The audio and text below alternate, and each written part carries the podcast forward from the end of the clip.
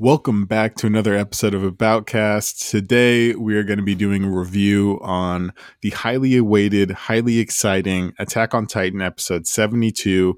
We have three more episodes to make this whole series full of everything, so there's a lot of action wrapping up this last season. And before we jump into all the good stuff in this episode review, I want to say what's up to my man and see how he's doing. Chris, how is it going? I'm doing well, dude. Another great episode in the books. A lot to go over. This episode is super emotional and really, really intense. There's a lot of intense moments going on. So excited to talk about it with you. How you doing? I'm doing good, man. I feel like we are getting a little bit of rep- retribution from all that patient waiting and listening to people talk about their lives and do a whole bunch of all that silly stuff when we were in that dead man zone of nothing was really happening in stage setting and all that good stuff. And now we are seeing some of those dividends pay off. And so I'm excited about that. But anyway, as we move on to this episode, we essentially, well, before I think it's important to talk about the episode title because that comes into play, and it is Children of the Forest. And this starts out with a flashback of Zeke illustrating how he turns villages, and specifically the Ragako village, into Titans. And so obviously, we know a little bit about his spinal fluid causing Titans to form. And so he actually throw that showed that in a gas form in his kind of story that is made out to be kind of a memory flashback. And another one of those interesting pieces there is that uh, everyone in the village was paralyzed when it happened. And this is something he's telling Zeke or not Zeke but Levi. And this is not the first time that they talked about this either. Is you know when when we're doing the stage setting and this is kind of the first little bit that we see, Chris, this was actually, you know, you messaged me and said the first two minutes are a little spicy. Uh, what were you, what was going through your head when you were watching that?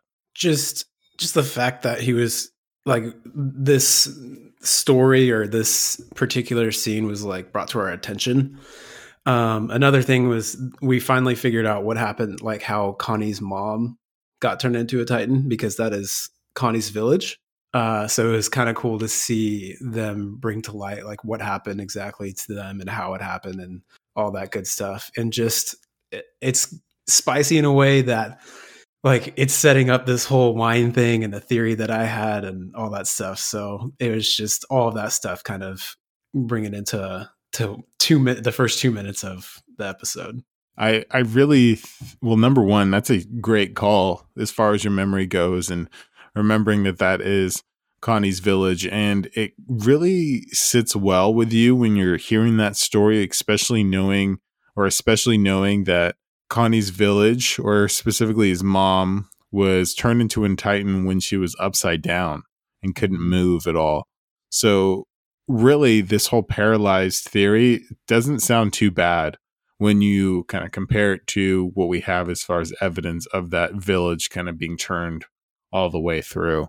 But once again, a huge nod to the theory, which I think, you know, we could finally say, yeah, it's certifiably correct that this man is a shot caller when it comes to theories and has called out one of the probably one of the biggest little little things that we have or maybe not it's not even little it's like one of the biggest plots that we have in the season of attack on titan. So um, i want to give you a round of applause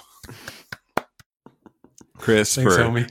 yeah, bro, you got to be recognized for all that excellent effort and just you know great strategy as far as thinking. We have like a uh, Hanji, a Hanji in real life right now. Uh, I would like Senior to be referred Hanji. to as uh, Armin.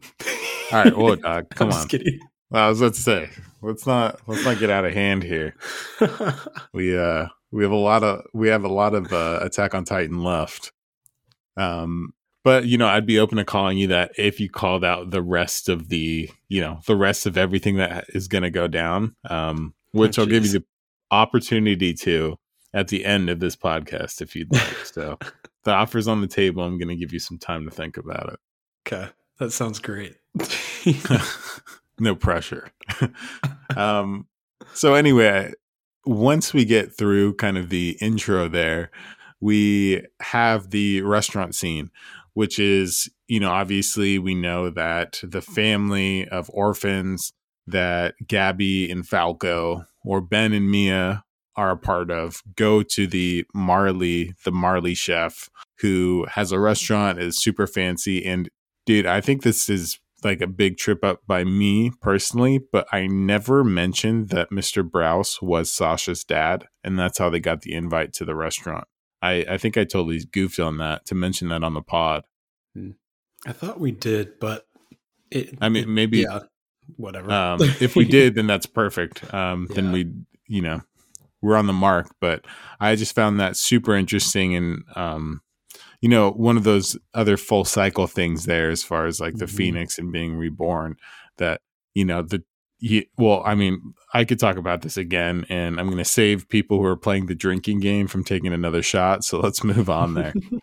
um, essentially, we have kind of a deep, like a deep dive into that specific kind of um, people separated by the like you know the second degree. So we're talking about you know Mr. Braus and uh, Niccolo and how you know Niccolo was just kind of rumored to be like super in love with his girl or you know his daughter, Mr. Braus's daughter, who is Sasha, and that's why they're there, and um, a whole bunch of stuff like that. So it seems like pretty pretty regular, and then um, Gabby and Falco are of course setting the scene to talk to this Marley dude, and hopefully kind of touch base. They're doing their spy work right now, and everything should be good. And once again, it's kind of interesting to see that Gabby's still like pretty gung ho on, you know, like screw these homies out here in Paradise. Um, I'm trying to, you know, show out for my team back home.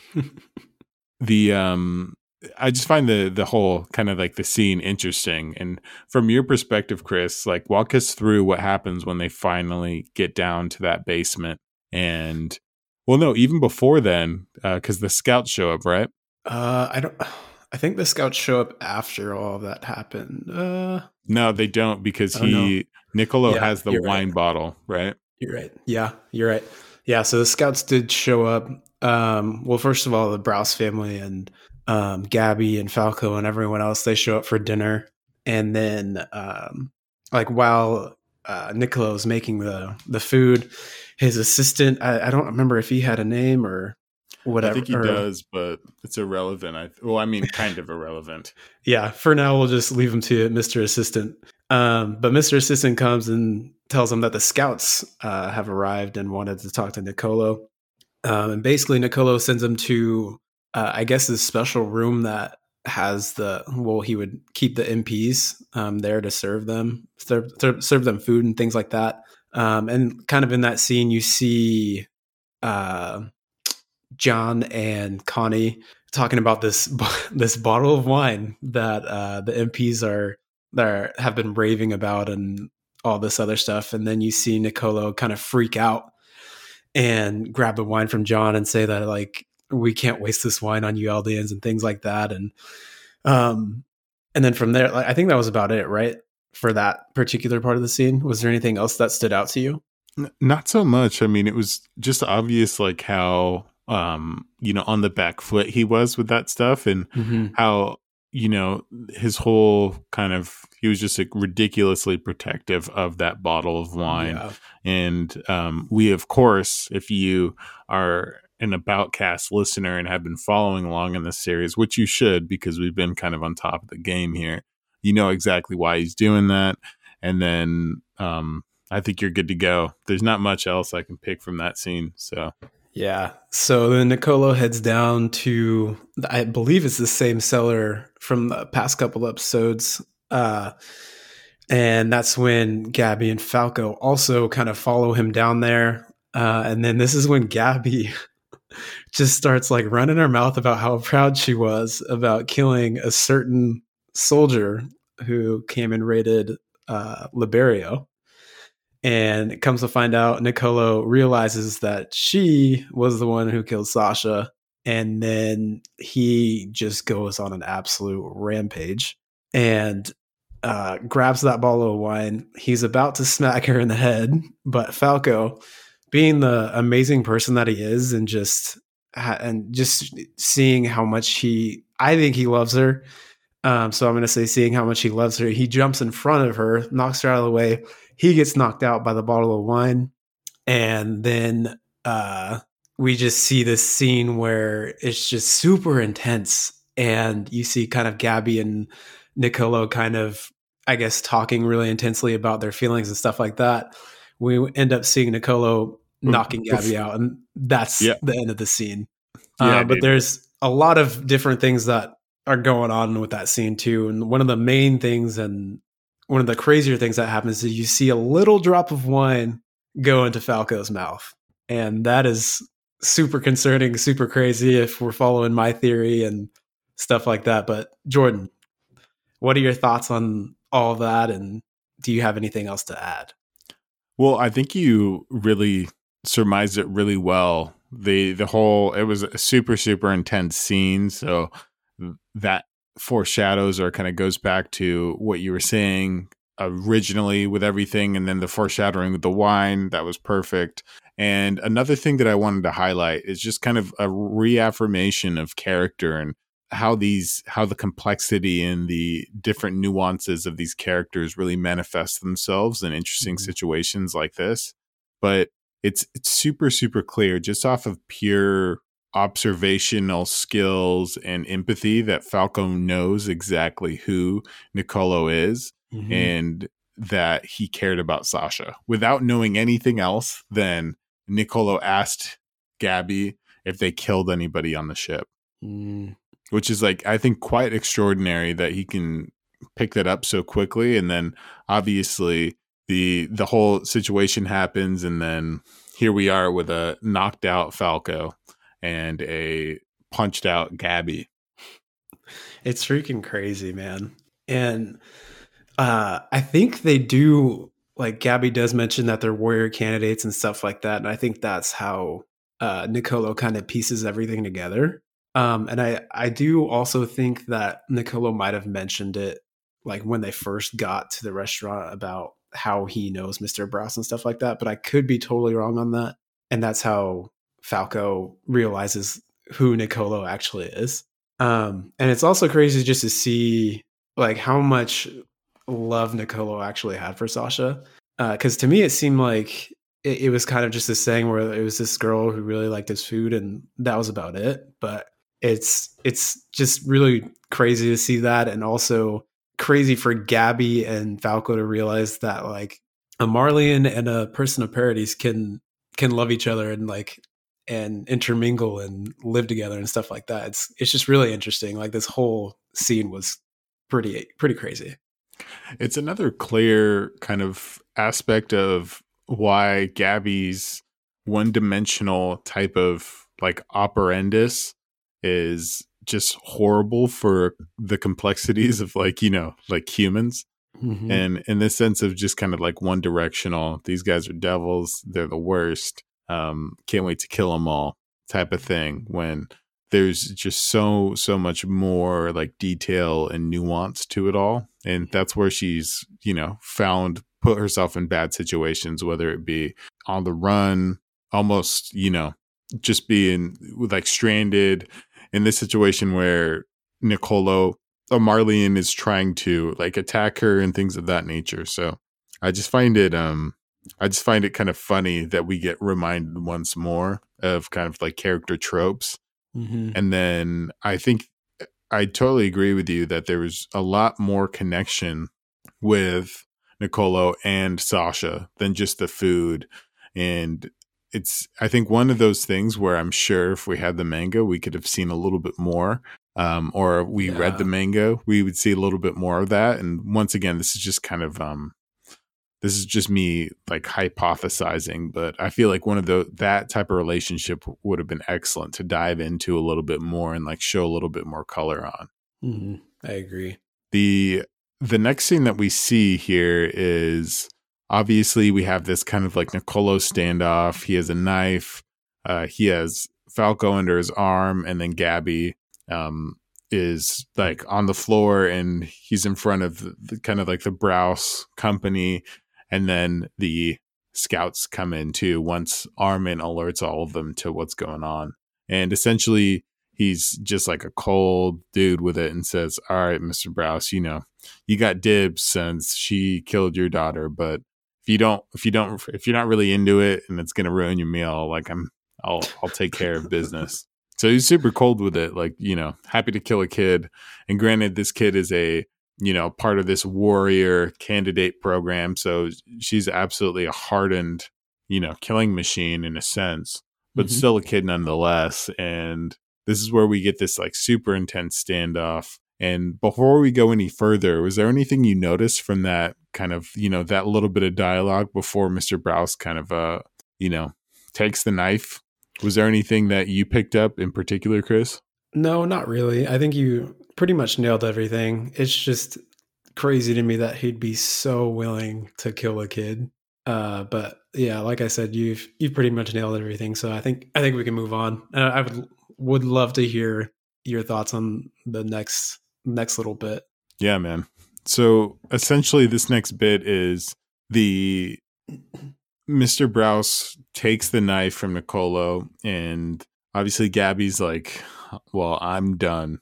Because if any, you know, knowing her, if it was her position, uh, you know, get, you know, this person that killed her daughter would have been absolutely just, you know, maybe tortured even, but definitely killed. Um, and he goes into somewhat of a monologue talking about the history of, you know, how, you know, his daughter grew up and like how the family interacted with everything. And essentially, what happened was um, they're extremely poor family. If you remember from, I believe it was season one that we saw a little bit of it, or maybe it was season two that we saw some of Sasha's background.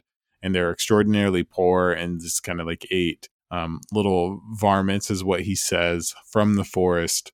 And essentially, knowing that he needed his daughter needed a better life, he sent her away from the forest and then that's how she got involved in the military. And this essentially saying you know you gotta like send the child away from the forest where uh, life is too you know life is just to survive there and not to grow or flourish. And that that sacrifice for them as far as a family is extremely large because that was kind of the source of food because Sasha was just such an excellent archer. And I think like kind of like a great analogy is imagine if the Hunger Games was like you know involved in this and you can think of Katniss Everdeen's family you know similar skill set and everything she would like kill to animals of the forest to get food for her family. And imagine if her family said, Katniss, you need to have a better life than this. And it won't be by staying here. So go and, you know, find better opportunity in the city or somewhere outside of the forest. So that that's kind of like how big that type of move was mm-hmm. to kind of risk your own existence for the betterment of somebody else or of the daughter. And so essentially the the whole point or the whole metaphor of what Mr. Braus was saying is that the the child in this instance is you know in the chaos and everything like that and you know the best thing to do is send them away from all of that chaos and madness and accept or the force of regret even or revenge and let the adults kind of bear the brunt of the hunger pains of that that unre- unrealized revenge in a sense mm-hmm. so to break the cycle and once again this is this is another thing that we've seen so so many times in this whole series as far as like the cycle of revenge and everything like that um, another reoccurring theme of course but this is just kind of like a really really nice metaphor of what's going on here and why Mr. Braus is not going to kill Gabby, even though she killed uh, her daughter and in a just an absolute kind of assassination, and it was like wanton. And of course, she was going to try to kill everybody in there, but Sasha happened to be the very unlucky one. Is uh, is there anything that you want to add to that or comment on? Mm, no. Um. So the the part you're talking about, kind of the adults dealing with the hunger pains Are you talking about kind of that quote when he said it's up to the adults to shoulder the sins of the past and it needs to stop? Absolutely. With, okay, cool. Yeah. Uh, no, I think it's so great what you said about the cycles because uh, I kind of had that in my notes too. It's just that the adults in this situation being the Braus family, being the I guess the military and stuff, people like that, like they are the ones who kind of need to teach the the children the something different because it's been like the same thing's been taught time and time again. And I I, I just think it's really cool that Mr. Braus realizes this, and I think everyone in this in this Attack on Titan series needs to have a, a Mr. Braus in their life right now, just because he is just so different from everyone else, and his mindset is honestly like super super beautiful. And uh, yeah, I just have a lot of respect for this guy just because of all the things that he said and like the way that he's treating Gabby and Falco and stuff like that is it's just awesome. So yeah, that's all I have to add. Yeah. It's um yeah, and it's extraordinary too because if you think about it, you know, the the the second that you send those kids out of that situation and you know this metaphorical place, the second that you lose the ability to kind of continue that revenge on in the first place, because it's like it, it will die with you unless you kind of grow this seed into a younger, you know, a younger human to mm-hmm. continue it on. So it like fully breaks the cycle and almost takes all of the the responsibility on yourself yeah. which i find really interesting in the series where there's you know certain races that are fully condemned to being second class citizens and and like you know killed without repercussions and things of that nature as far mm-hmm. as like the Eldians um but anyway yeah i i think it's probably good to not add too much to what you said because it was excellent. Oh, nice. and yeah. Uh, anyway, and this is of course another like huge knock on you know knock on the door of Gabby's thick skull about revenge, and once again she's just like mm. after lesson after lesson after lesson, she's just kind of still you know in disbelief of all of this stuff happening, and you know, at this point, she's taken out of the room. But also, another good note is that, you know, the other girl that saved them originally tries yeah. to kill Gabby yeah, yeah. after that. Yeah, that was sad to see, man. Just because I think it was the the last episode of the, the whatever the episode that she took him to her destroyed village, and she was kind of talking about like this cycle and like kind of like we need to forgive and like why why'd you kill my mom? Like she didn't have anything to do with it. Like all those those questions that she was asking. And then she goes to this and tries to kill gabby. It's really sad to see kind of this reoccurring cycle that we've been talking about. Yeah but i think i think this was actually quite you could see it coming if mm-hmm. you mm-hmm. if you had each of those things and then you just laid them out in paper as far as like this is what this person's been through this is what they think this is what happens um, because I don't honestly I don't think that she she talked much about forgiveness, but mm-hmm. the innocence of her position and why like you know I she see. had nothing to do with these things. It wasn't necessarily about forgiveness, but it was like why why my particular you know my mom didn't do anything to you guys and it wasn't yeah. so she was fully happy to continue that cycle of revenge mm. and uh not willing to kind of like eat it type of thing. Even though yeah. she was helping Marleyans, um, like her mom, these two particular ones had nothing to do with her mom's death, and that's why I think she was okay with helping them. But yeah. the second that something happened to somebody she loved, that's why she tried to kill her. Mm, that's good. I like that. Thanks, my man. um, and so we have the huge the huge, huge nod of something that we've talked about. Bro, was it about like three weeks ago that we mentioned this or talked about this thing with the the wine? Are you Yeah. You built this? Yeah, I, I think it was about three weeks. That's when uh that one episode when the the like eerie scene when uh, Nicolo's helper came down. I was like, "This is this the right one?" That that that episode. Yeah, mm-hmm. yeah I'm pretty sure it was three weeks ago now. Yeah, man. So, once again, here's a lesson to you guys. If you guys want to be on the cutting edge of this stuff and leading your nerd friend group on what's what with Attack on Titan. Listen up because we're ahead of the curve here. Anyway, so Nicolo finally admits that the wine has Zeke's spinal cord fluid in it. And then kind of things are affirmed and it gets pretty hot in the restaurant, right? Because the scouts don't know what's going on. He also mentions, hey, you need to wash out Falco's mouth because something, you know, some wine got in there, but it might be too late, type of thing. I really hope it's not because Falco is one of those characters that has the force and the power to actually change characters over time. Yeah. But yeah, well, maybe I mean, this happening to him might it might actually like maybe push Gabby over the edge and make her realize that she's thinking the wrong thing. Like maybe that's kind of the the straw that breaks the camel's back for her. And it, it really sucked to see that happen. But maybe, maybe I don't know. Maybe that's that could be it. Yeah. Um, I'm dude. I'm willing actually to uh to go out on a crazier limb here. Uh oh. Crazier limb. I'm thinking that that actually got into his system and that that's how he's going to inter- inherit a titan ability Hmm. because that's the only way that they would be able to inherit one is to obviously bite a piece you know obviously eat someone's spinal cord fluid as they are in titan form Mhm. so here's the only opportunity of my kind of season one long standing or episode one long standing thinking of falco getting a titan power so Do you have any any thoughts on who's it going to be? Um, well, obviously, like going back to the first, like the first very scene that we see out of everybody, Falco's flying around with ODM gear, or that's his memory of it all, right? Yep. And so I'm thinking that it's it's gonna have to be somebody who's worked with ODM gear. So it obviously means Reiner is cool.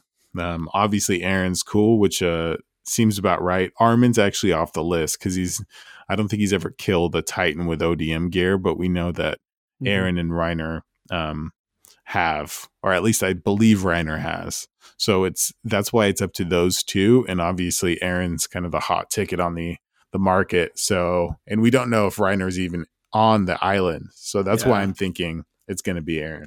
Yeah, I mean they're in the same same building too. Which well, I kind of spoiled the rest of the the pod there, but whatever. No, We're gonna no, get there no, you're straight, bro. Yeah, we were going to get there anyway, and you should be watching the episode before you watch this, of course, anyway, as well. So I I also think that we're going to bounce from a, a scene or two Mhm. just because we know that Eren is on his way to Zeke, and Zeke's not going to kind of like mount the offensive if Eren's too far away just yet. So we'll see them be on the move like we actually saw eventually. But to get back on track as far as scenes go, we jump back to the forest, and Levi hears about the assassination of Zachary and learns of kind of Pyxis's plan.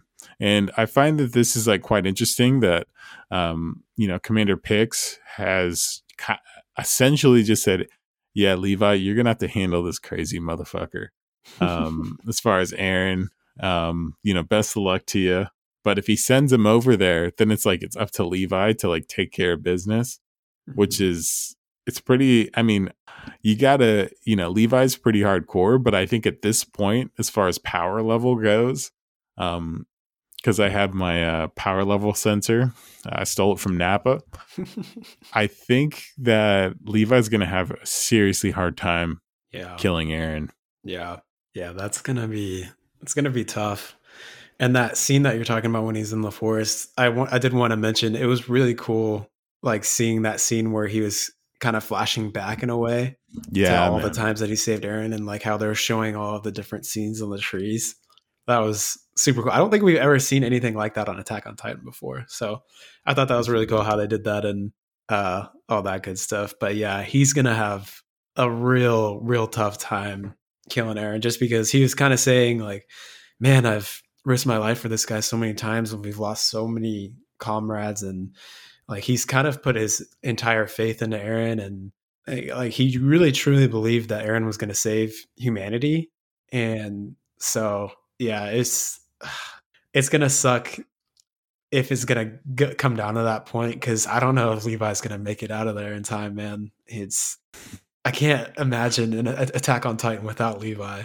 Yeah, bro. They're gonna do his real fucking. They're they're gonna do his real dirty if they take out Levi, which is one of the most like hardcore, cool, and rallyable characters in the actual universe of Attack on Titan. Mm-hmm. The the couple things that I'm gonna give him a lot of advantage for is if they stay in the forest. That's obviously huge pro Levi, and also we know how how like you know sharp we saw Levi when he was attacking Zeke in his beast form when it was like you know his homie Erwin his commander Erwin was literally riding into death and mm-hmm. sacrificing so many people we actually saw that in the like the yep. tree flashback which was super cool and how just like there was no shot for Zeke even though he was like a super powered beast titan because he had royal blood like there was just no shot, man. I don't mm-hmm. even think like nine out of 10 times Levi is winning, or like one out yeah. of 10 times Zeke is going to win that fight, bro. I think it's mm-hmm. even like fewer, maybe one, uh, or maybe like three out of 90, 100 times Zeke wins. what, what would you put as, as far as odds go? No, I, I totally agree with your odds. Uh, dude, Levi is just, he's on another level compared to anyone else as far as I guess using ODM gear and stuff like that. Like mm-hmm. Zeke, like you were saying, he has no no chance, no chance against this guy. Yeah, yeah. So uh, we're you know I think there's a really good chance of this not happening. Of course, just like you know this being totally avoided, but mm-hmm. also Levi has some pretty decent survivability in a situation of Eren in the forest and all of that good stuff. But as we move on and stop um, stop our supposition of something that might not happen, we get back to the restaurant and it is as hyped as it can be once we actually realize that the spinal cord paral- paralysis thing is a lie. And we know that from a few things right? And i would like to hear if if i'm missing a point or if you have a contradictory point to what i was just going to say the the reason why it's like impossible for them to be paralyzed when that happens is because of the 10 years ago they took over a capital in a night mm-hmm. off of Zeke's spinal cord fluid. So there in itself I feel like it's impossible for people to be pra- paralyzed f- by it. Yeah. And also there's something huge there that was kind of that I just literally right now picked up. If he, Zeke is turning people into Titans, that means that that whole capital was full of descendants of the subjects of Ymir. Mm-hmm. Where or, was that capital? Great question. Or another thought that I had was that they sent in some, I guess, Eldian captives that they had, mm. and maybe just had them like undercover or something like that. But I did have that question too of, of where that was, because that I think is a huge piece of the puzzle that we kind of need to know. Yeah. Yeah, definitely. And it it it opens up a lot of stuff and to save time with some of the the rabbit holes that that leaves for us to hopefully step over or uh, adeptly dip our toe in and then dip out. that either means that a whole other country or like you know country has uh, LUDs in it, or they did the spy thing where they just mm-hmm. kind of drop some in. And I noticed that the architecture was quite different though. Yeah. So it's like you'd have to really be careful on who you put into that environment. Even if you dropped in just random subjects of Ymir, they all look German for the most part, unless they're conquered from another place. And then, you know, the chances of them having that genetic capability are almost zero. So it it almost seems strange and I think I think it's probably makes more sense for them to be subjects of Ymir wherever they were at. But yeah. who knows, man? Do you have any other kind of uh, quick ideas on that one? Mm, no, I don't think so. Uh, yeah, the only idea I had was that they they had like the spy thing going on and they dropped some in there. But I mean, it would be very interesting if there was another, I guess, subgroup of the Eldian race that we don't know about yet. I mean, I mm. guess it mm-hmm. would make just the world a little bit bigger and all that kind of stuff. But yeah, uh, it's uh, it's really interesting what that what they're kind of saying in that scene. Yeah, absolutely. And then it, you know, it opens up a lot of doors, but for right now, since it's kind of like a little footnote, um, we'll save that for possibly another episode if we get enough interest on it. Mm-hmm. But essentially, now we have it getting really, really spicy with Eren happens to just kind of like stroll in, say, What's up, guys, with his cut hand. And, you know, he just sits down and wants to talk. And this sounds vaguely familiar. When was the last time you wanted to talk with a cut hand? Dude, he, uh, that homeboy is just bad news at this point. Whenever you see that cut hand now, it's like, oh, it's like, oh, oh no. what's going yeah. on? You're like, hey, bro, I gotta go to the. I was just about to go to the bathroom, man.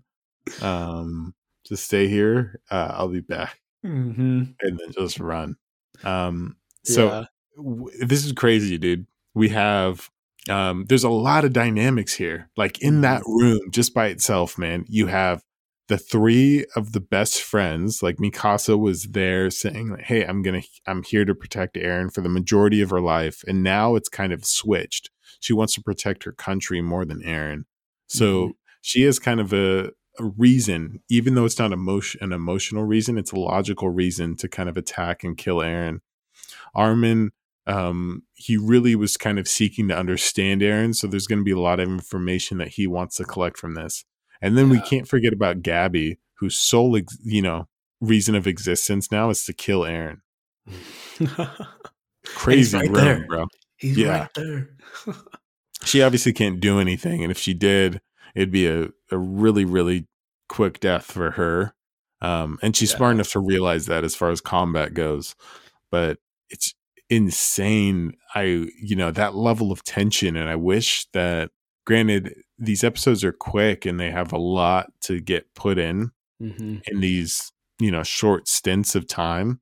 But that would have been amazing to see a little bit more of that just like natural pressure that we yeah. would see in that room, right? Yeah. Oh yeah, totally. And I think another thing that we didn't quite touch on was kind of the the interactions between Gabi, Mikasa, and Armin before Eren mm. walked in. Uh, cause, just because Gabi was just like, "Why are you guys protecting me? I killed these people and all that stuff." And Armin kind of goes on to say, like, he basically said that he's tired of people killing people and it just seems like he wants that peaceful re- resolution. And then he says something like like he you remind me of a person that i that i know. And it's just cool to see that again that that connection between eren and gabi and how they're so one track minded and how armin has now realized that. Uh but yeah that that's kind of just what i wanted to mention. Did you have anything else to to add on that no, man. Well, number one, thanks for bringing that up because that is an, an important conversation that they had. And one more time of, you know, Gabi getting told, hey, the world's a lot deeper than these people are enemies and these people aren't. So I, you know, I think that that was an important thing to mm-hmm. to highlight there. Yeah, and I'm pretty sure after, like, right after Armin said that, Eren walks in, and so that yeah. was just it was just really cool to see all that play out. Mm-hmm all those connections and stuff like that. And I have a question for you, man. Do you think that obviously that's like a super, super obvious nod of saying you're exactly like Eren or you're exactly like, and then Eren shows up. So of course the the answer to that is you're exactly like Eren, the way you think. But mm-hmm. do you think that either this season or maybe it's just our analysis is so much deeper, but I feel like some of the Attack on Titan like references or like little notes and hints are a lot more on the nose than they have in, been in previous episodes, mm. or we mm. might just understand the universe better. What are you mm. thinking? Dang. Um I do think they're a little bit more obvious this this time around this season. Um but it could just be us being like like you said like analyzing absolutely everything too. Mm-hmm. Uh but as I've told you before, I, have been rewatching the the past seasons, and you're totally right. Like in the past seasons, they gave us absolutely nothing, like all the time, and yeah, I just yeah, they are definitely giving us a little bit more than than they have been in the past for sure. Yeah, and I think well, I guess there's a couple reasons, and just to go in this a little bit, because I think it's kind of a cool little note to talk about. Cause it's kind of meta, and um, I kind of get boners for meta stuff like this.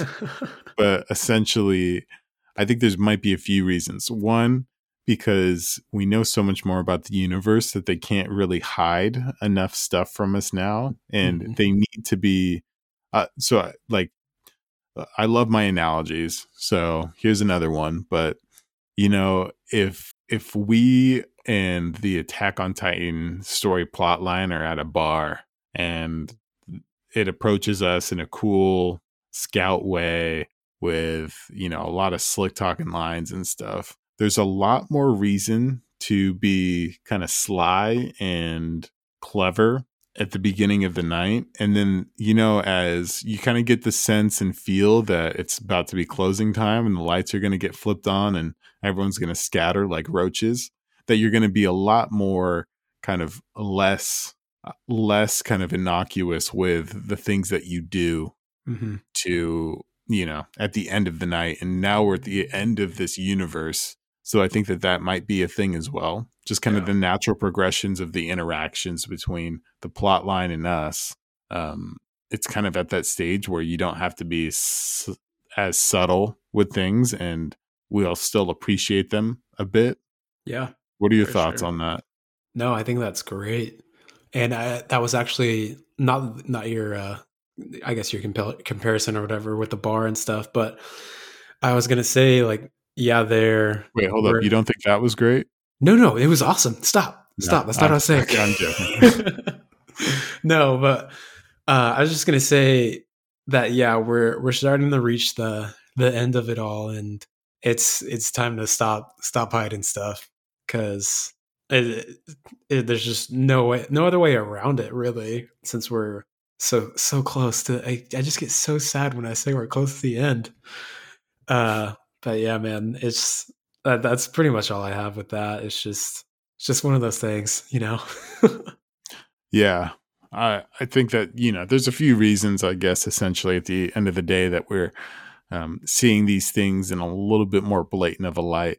Mhm. But uh, I think we can leave it there. And then, you know, if we want to pick that up later, we can. But anyway, so we're at kind of like the the end of this episode and unfortunately it's the spiciest time ever but i you know if eren's there that means the jaegerists are there too with a little posse um, led by floch and it, i don't know if you noticed this but even though they were tipped off obviously of the scouts being there floch st- still acted excited or not excited but surprised that hanji was there did you get that he was i mean maybe he was just Hmm. being kind of like a like oh he's just kind of being a smart ass but he was like oh pleasant surprise now we can ask you where zeke is oh, to them. interesting. I didn't really pick up pick that up.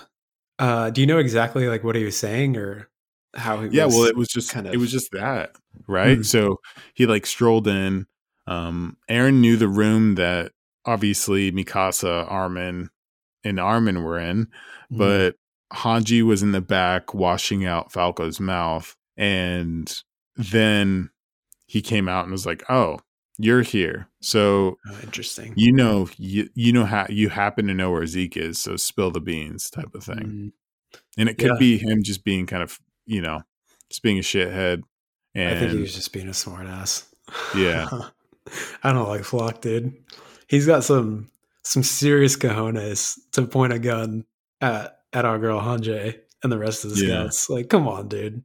Like you haven't and he's done. not Go ahead. well i was gonna say because you were gonna say something similar to what i was gonna say that he's not hardcore enough to be pulling shots like this No. but yeah, I mean, yes, he was a the survivor with Erwin and Yeah. stuff, but Mhm. in that in that scene and in that season, like he was an absolute coward. Like he did not want to do it at all. Yes, he he did go out on those horses and survived and stuff, but uh nah, nah. He he has done nothing to de- to deserve what he's doing and stuff like that. yeah like he's um yeah for sure he is a it's it's like the classic saying of uh and i guess maybe this isn't the perfect one but that um don't let your bulldog mouth get in the way of that puppy dog ass is Mm. um something something that that reminds me of but Mhm. that's a whole nother thing man i'm curious i mean we could talk about this too in a different podcast but um it's super fascinating to me the attitudes of people that do like brave things because it's like you know you don't necessarily always have to have a brave attitude when you're doing something brave you can be scared to death Mhm. um, and still accomplish the goal. But uh, you use that particular case of him being scared doing that thing, um, even though he just literally ran his horse and happened to be luckier than anybody's business. But Mhm. um, yeah, so moving on, we have this kind of uh, we learn a lot of information. One that they rejected the the you know the offer of negotiation from Pix, and I also wanted to mention that did you notice that Hanji was like trying to extract extra information from Floch that whole entire time? no. So Please say more. yeah, man. So obviously, like Hanji's incredibly smart, and especially in this, you know, being the commander of the the scouts. But so she says, you know, obviously Floch says, yeah, we're not going to negotiate with them. Pix is trying to get Eren eaten and then stuff like that. And so Hanji, like this is such a loaded question here that she has to say, but she's trying to negotiate for so much. She essentially says, so is this you guys as kind of like babbling, you know, verses of a madman type of thing? Or is this your like spy on the inside that is telling you all this stuff? Mhm. So it's like right there. Yeah. Um, his reaction will tell her a lot of things. Um, and you know, they it was already mentioned that they have a few other people on the inside. Who those are, uh, I'm not sure, but they absolutely would be people of influence and not kind of a peon, right? Yeah. Yeah, totally. Hmm. So this is so you know how I was ta- talking to you off the pod about if Eren like truly knows what's going on Mm-hmm. was this kind of particular scene when Hanji was questioning him and he kind of told her to keep her keep her volume low. Like I was wondering like it, did he not want Eren to hear something like that?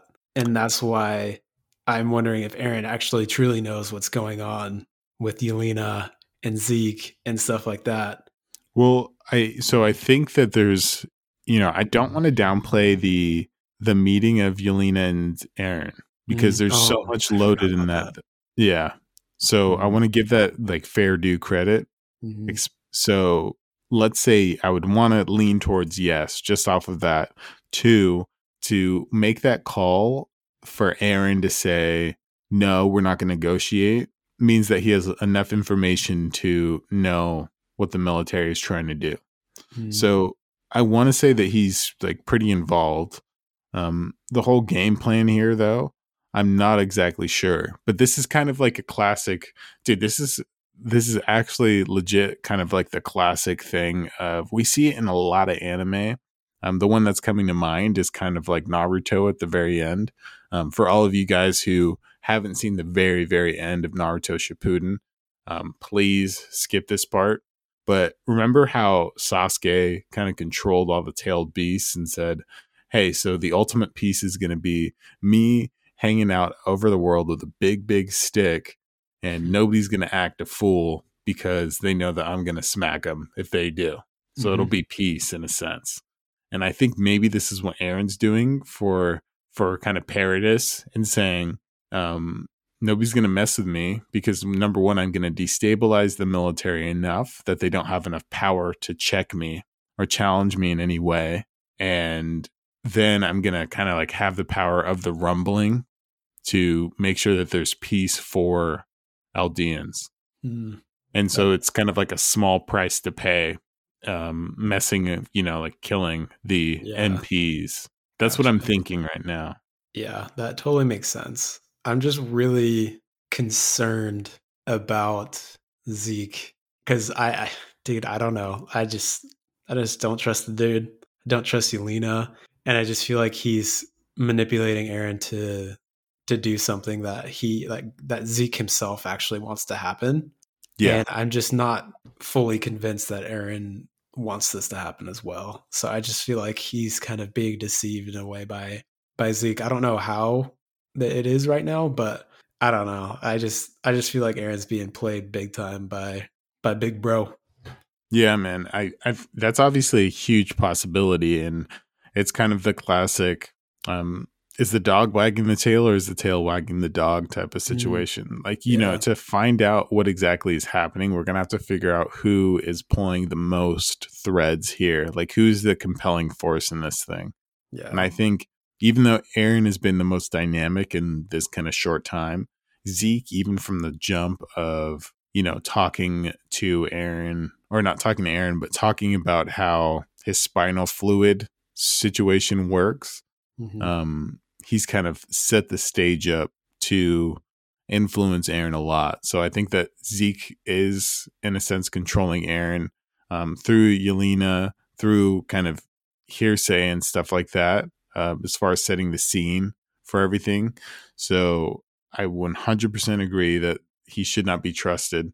And um, I guess that also means, well, we know too that the Jaegerists know about the spinal cord stuff as yeah. well. So Mm. And another thing too, just a quick note. Um, here's another kind of like another layer of Hanji trying to get information.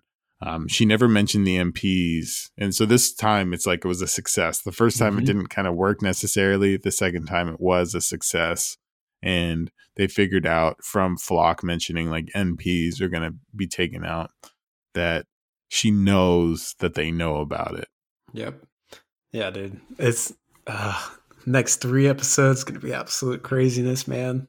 Yeah, but yeah, it's really good and awesome on Hanji, and it just shows just how how how smart she really is to just get as much information as she can from whoever she can. Yeah, man. Well, especially since it's like, dude, I I think it's underplayed like in a real sense what kind of superpowers these scouts have mm-hmm. especially as a commander like imagine being put in the most stressful situation where people that you love are going to die if you don't have an, a perfect execution of plan and even mm-hmm. then there's a you, you know there's chances that people are going to die anyway so having that type of pressure and then trying to plan out a strategic um you know tactics and game plans in the long run um, of multiple day missions and stuff like that. The I feel like these guys are so so skilled and so so sharp on some of this stuff that they're always going to be able to be like operate. Like talk about clutch mm-hmm. essentially mm-hmm. is what I'm talking about. Yeah. These guys are as clutch as they get. Yeah, they're almost like superhumans in a way. Really, mm-hmm. you think when you compare them to even like different people in the different sectors of the military like the people the the military police and the garrison i just feel like they just don't compare or stack up to to the scouts. Like the scouts are just they yeah. they, they hit different man. Yeah man. I think the the other military you know other branches of the military we've seen before in other episodes they're weenies right? They don't go mm-hmm. outside the walls. They don't see real business they barely know how to use their odm gear yeah um it's just kind of like clear that they are lacking in a lot of ways that the scouts are the most skilled at. And, mm. you know, Hanji was just showing that right there with just kind of like high pressure, strategic, strategic, like, you know, just outsmarting somebody by asking certain questions and attaining as much information as she can. Mm. So we'll yeah. see. I mean, of course, they're still humans and fallible, and we need a juicy plot, but mm. for the most part, man, I put my money on them. Oh, Another thing that I just thought of, kind of backtracking, sorry, dude. But um, so you know how Pyxis initially said that they were going to negotiate with Eren. Mm-hmm. Uh, I feel like he told that to the scouts, but then now he's changing gears and planning to to have Eren eaten. Yeah. it, it's just is this another way of the I guess them sh- the creators of Attack on Titan showing that that that the scouts are still not super trusted by by everyone else in the military because I feel like I, the scouts I, had no idea. Yeah, I mean, of course they were smart enough to figure it out. Like Armin yeah. figured it out really quick and stuff. Mm. So they they have the ability, but if yeah, this is absolutely just kind of you know, Paradis is in a really bad spot. They have Eren to fight, they have Marley to fight, and they have their own distrust of each other to fight. So they have like a civil war brewing too. Yeah, yeah. So it's it's um and some of those things are their own fault, but other things are just kind of like horrific circumstance. Yeah. Hmm. Well, is it is it that time for theories? I think it's just that time, done? man. Do you want to be called Armin or not? oh shoot. Um, no, I think I'm gonna stick with Hanji for now. All right, bro. Yeah, it's, that's a Uh, really great. Uh, yeah, I think I'm gonna play it safe So for now. I'm gonna play it safe. It's either now. that or uh, you get called Floch. Oh, Season three Floch. So yeah, nah, yeah. I'm good. Nope. yeah, yeah, you're happy. uh, you want me to start? You want to go? now go for it, my man. All right. Next episode. Hmm. Uh, I'm really excited to to hear the conversation between Eren, Mikasa, and Armin.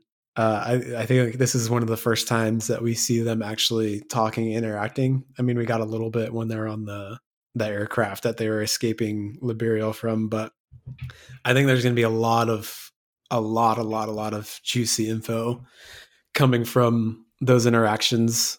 Uh, man, I think the next episode we're going to see what's going to happen in the forest as far as people maybe turning into titans and uh, Zeke maybe escaping from Levi and stuff like that. Uh, but man, I don't.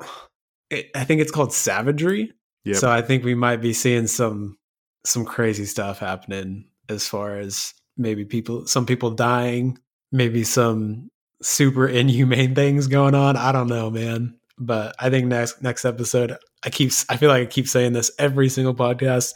Next next episode's gonna be real spicy, and uh, I, I'm hoping to see some Titan action actually, because I I just miss seeing those Titans, man. But yeah. yeah, I think that's about it. I mean, maybe hoping to see what's going on with the Marleyans, uh, as far as like who's actually there, what they're gonna do, stuff like that, and maybe. Mm, oh, I forgot Gabi's gonna be in the room too, so that's gonna be interesting too. Yeah, man, next episode is gonna be good. Yeah, it's it, they set it up so perfectly to be um, for it to be amazing. Mhm. and to to kind of like you know spin my gospel i think that we you know this is the first time that we're seeing armin mikasa and eren in a room with a conversation in a you know s- since them invading liberio or like you know the attack itself and even then they weren't kind of alone in a room Mhm. so this is going to be a really, really interesting conversation. Just the amount of time that's been spent apart, um, the curious minds of what's going on. There's a lot of information that's going to be exchanged. So I fully anticipate doing like kind of a really in depth analysis on that room in particular. Yeah, like you said chris i think there's going to be some some spiciness in the forest itself which is going to lend to levi's skill set and the scout's skill set the scouts that aren't going to turn into titans that is. Um and how ironic that levi was just saying like it's been horrible having to sacrifice so many men for eren. Well i think he's going to have to kill some of his men yeah. um, that turn into titans. I have a feeling So- it's just gonna be him who's not gonna turn into a Titan. and i still think that's an unfair fight for the Titan and zeke Same. Um, so I I 100% anticipate some spiciness there.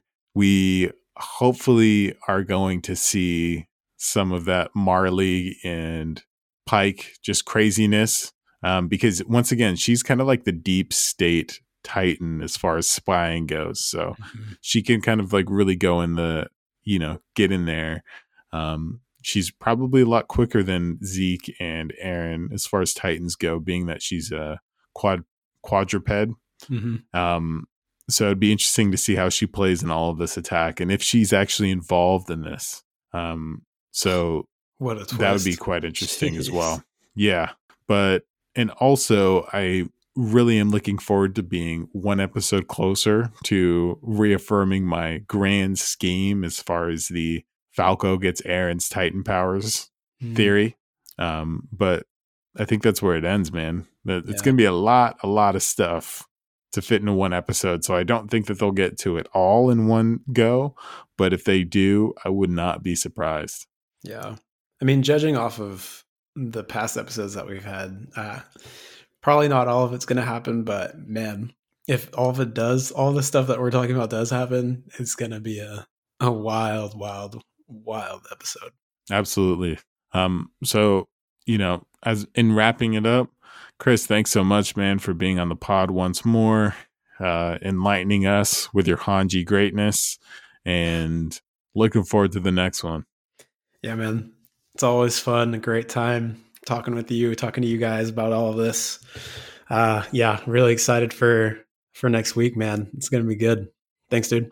Yeah, absolutely. And thank you guys for, you know, listening. Um, and once again, just another reminder if you want to interact with us on YouTube, that'd be good because we're posting videos of this stuff as far as in wave form there. And you know where to find us for next week's Attack on Titan goodness. Peace.